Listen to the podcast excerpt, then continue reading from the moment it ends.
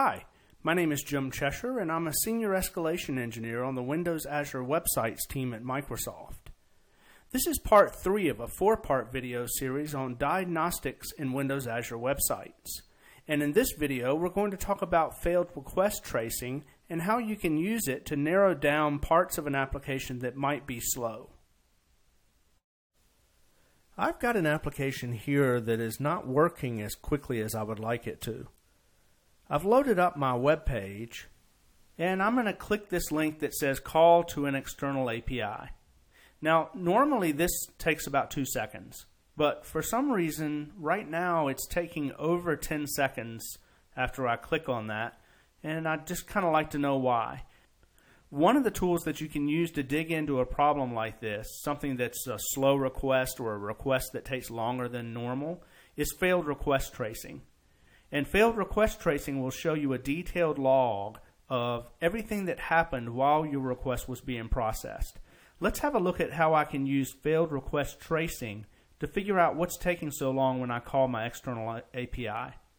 So first we need to enable failed request tracing in the Azure portal and here in the site diagnostic section, I have a link for failed request tracing.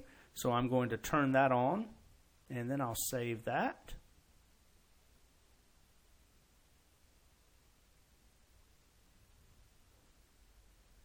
Now, by default, failed request tracing will only generate logs for client errors or server errors.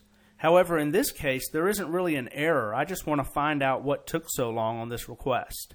So I need to adjust the configuration of failed request tracing so that it will create a log even when the HTTP response is a 200, which means that the request was successful. I can do that by adding a little bit of code to my web.config file in Visual Studio. I'll switch over to Visual Studio where I have my site already open and I'll open my web.config file here.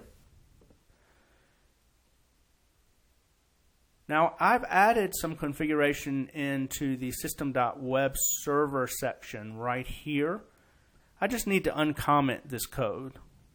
So I'll select it and I'll hit Control K and I'll hit Control U now this little snippet of XML first removes the existing trace configuration for all pages, and then I add my own trace configuration by adding the trace areas I'm interested in, ASP.NET in this case, and the status code of 200.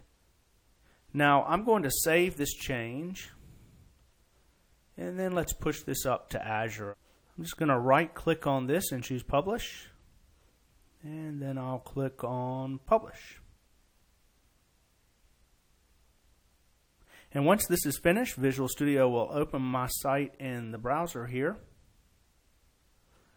And I'll go back to my problems area and I'll click the link that is taking a long time.